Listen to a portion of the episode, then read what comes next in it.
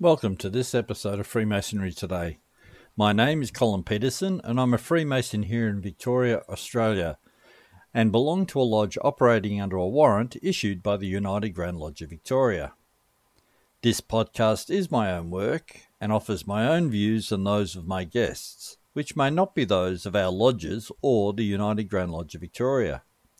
The topic of this podcast is Whence Come You? A Brief History of Freemasonry.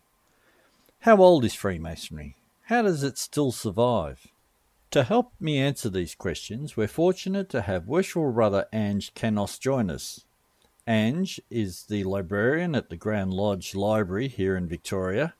He is a frequent contributor to Freemasonry on Facebook and in both our local online and hard copy magazines.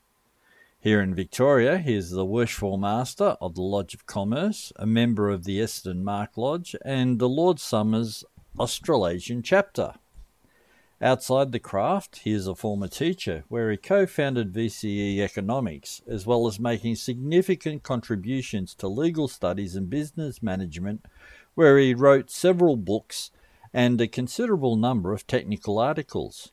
He also co founded the Victorian Space Science Education Network.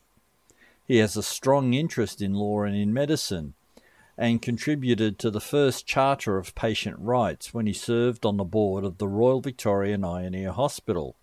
And his work also led directly to the establishment of what is now the Health Complaints Commissioner. Today, he is also a Freemasons representative on the northern region of the Blue Ribbon Foundation, which perpetuates the memory of members of the Victorian Police who have died in the line of duty through the support of worthwhile community projects within Victoria. Ange was an officer in the Royal Australian Navy Reserve, and, well, I could go on. There's a lot more to say. But as he himself confesses, he's a serial volunteer. Ange, thank you for joining me on this podcast. Thank you. Let me start by asking you a simple question how old is Freemasonry? now, that is a controversial question for some. Technically, we began in 1717 as a modern form of Freemasonry, but we have books in our grand library that refer to it at least as far back as ancient Greece.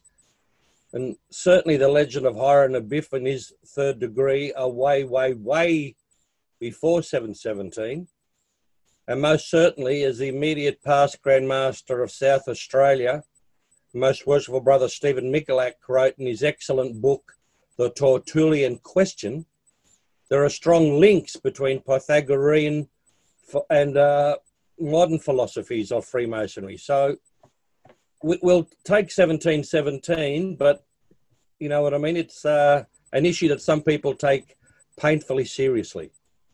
So, do we know where it actually started? Well, again, that's also controversial because if you know, if you ignore the ancient stories I just referred to, did it start with the French, the Scottish, or the English?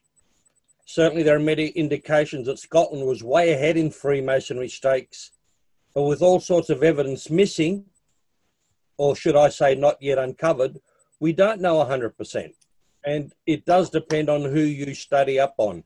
The Irish and the Scottish works, the English works, the French will always claim that they were there first.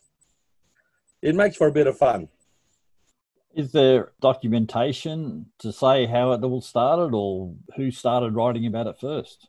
Okay, I would now say this is where I would state to every Freemason who is uh, watching this program and who has not undertaken the Certificate of Masonic Studies, courtesy of the Victorian Lodge of Research and Deputy Grand Superintendent of Education, Worshipful Brother Brendan Kine, that you should, because a lot of these questions that you've just asked me, you have to cover in doing this fantastic certificate program.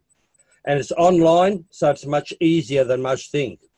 As we do know, it began with masons, craftsmen who were oppressed by the upper classes, by church leaders, men who sought to have, I suppose, in modern terms, a union, so to speak, of workers to ensure better care, better pay, and to preserve the secrets of their skills so that outsiders and interlopers could not steal them.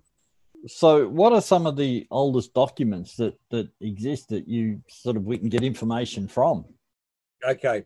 If you refer to uh, that brilliant text written by Bernard Jones, The Compendium of Modern Freemasonry, he looks at things going back as far as the Regius poem of Halliwell, 1390, the Matthew Cooke manuscript of 1450, then a whole series of other manuscripts in the 15, 16, 1700s, eventually culminating in Anderson's constitutions in 1723. Okay, if we're looking back to documents that date back to 1390, doesn't that mean that we could probably say Freemasonry dates back to pre that? Depending on where you look, there is a book in the Grand Library, a hard copy book, that claims, and please don't think me being biased here given my ethnicity, but that claims that Freemasonry began in ancient Greece. Certainly, as most worshipful past Grand Master Michalak from South Australia wrote, there are those similarities between Euclid and Pythagoras and what we do today. But the modern form of Freemasonry, what we practice today, the modern Freemasons, we are basically in the 1700s. Uh, okay, so how did how did the Knights Templar come into the equation? Because when you when you jump on the internet and you just start doing Google searches, the Knights Templar seem to pop up everywhere.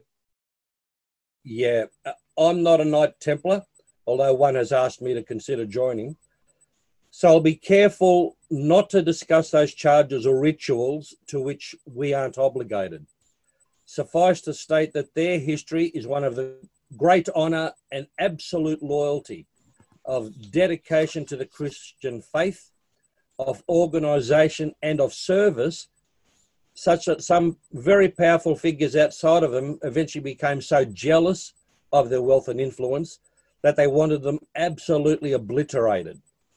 And while historians generally agree that Knights Templar ceased around 700 or so years ago, there are those who believe that they went underground and continue in some form to this day. Certainly, when Freemasonry began in the modern sense in the early 18th century, uh, we did revive the Knights Templar symbols, rituals, and traditions. So it still exists in one or another formats.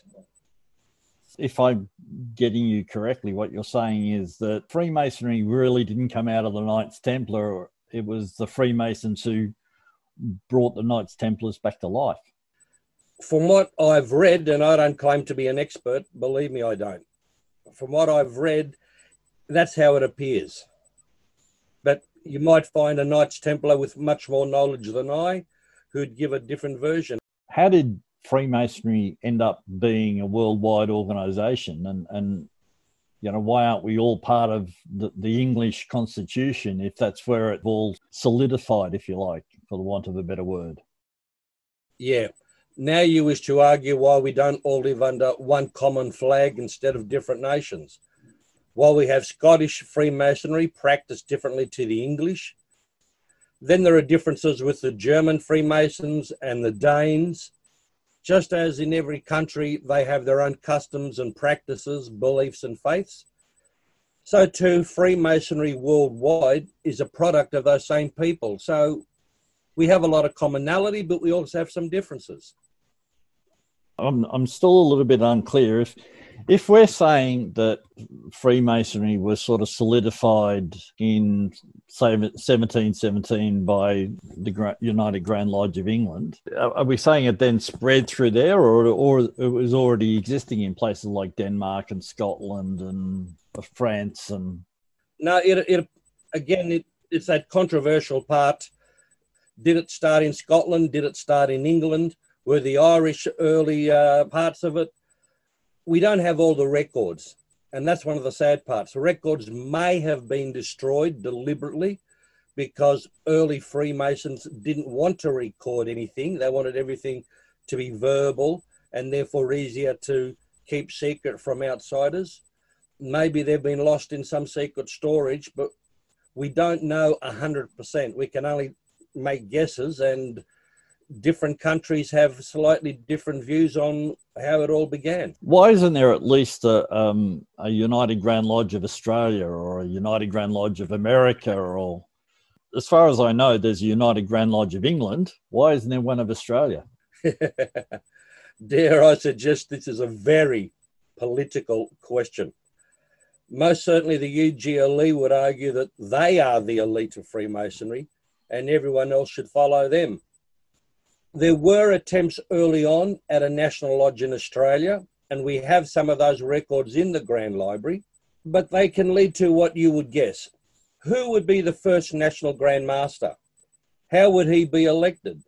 Would it always be a popularity contest amongst Grand Masters, or would it fairly go in turn to every state lodge? Thus, even small Tasmania would lead at some stage. We've had some brilliant grandmasters around Australia, some absolutely fantastic grandmasters, but you know, who's going to say who's going to lead? And suffice to say, from what I hear and from what I've read and what I've been told by grandmasters, they do get together, they talk with each other, they work together. But yeah, I, I agree. It would be wonderful to have a national Grand Lodge of Australia, and I would I would hope it could happen in my lifetime, but it hasn't happened in the century and a half since uh, we've been around. Do we know how Freemasonry came to Australia when the first lodge was convened? Well, we do know that the first Freemason to set foot on Australia was a uh, gentleman named uh, Joseph Banks on the uh, HMS Endeavour. So he was the first Freemason to come here. But again, we have controversy. We have claims that the French may have set up the first Freemasons Lodge in Australia and the English, of course, utterly reject it and claim it wasn't a legitimate, recognized Freemasons lodge. so wherever we look, there's always going to be some controversy, and in some ways, it makes the research interesting. Is the library, the Grand Lodge Library, open to just Freemasons, or is it open to anybody? No, no, no, no. When the physical library has been opened, I have welcomed many a non-Freemason. Some of them were children or grandchildren of Freemasons who wanted to come and search their family history. Some were just general researchers. Uh, the more secret items are locked away, and even Freemasons have to ask permission to access certain documents that will never be shown to non Freemasons. But for general things, you know, as with the internet, people can go, they can research, they can study to a degree, but what we do is we provide the hands-on service. So if a, especially for a non-Freemason, if they come in, I offer them any support. I offer to help guide them so they don't leave with false impressions or biased views that wind up going into the media. And of course, anyone who does want to come in must seek the approval of the Grand Secretary because he overall is technically in charge and he needs to know who's coming in and I've got no issue with that whatsoever. Have the ceremonies and the and the rituals that we're we're practicing today always been the same throughout the, the ages? No. There have been major changes and there are also very, very minor changes that happen every few years. During the two world wars, there were certain parts of some charges that were permitted to be dropped, mainly so they could speed things up in the lodge room, get the lights to close sooner, get brethren to get home quicker. But in the main, the guts of who we are and what we do have not altered that much over the years. That'll do us for this podcast. I'd like to thank thank you, Ange, for, for joining me on this podcast and for providing your insight into the history of Freemasonry.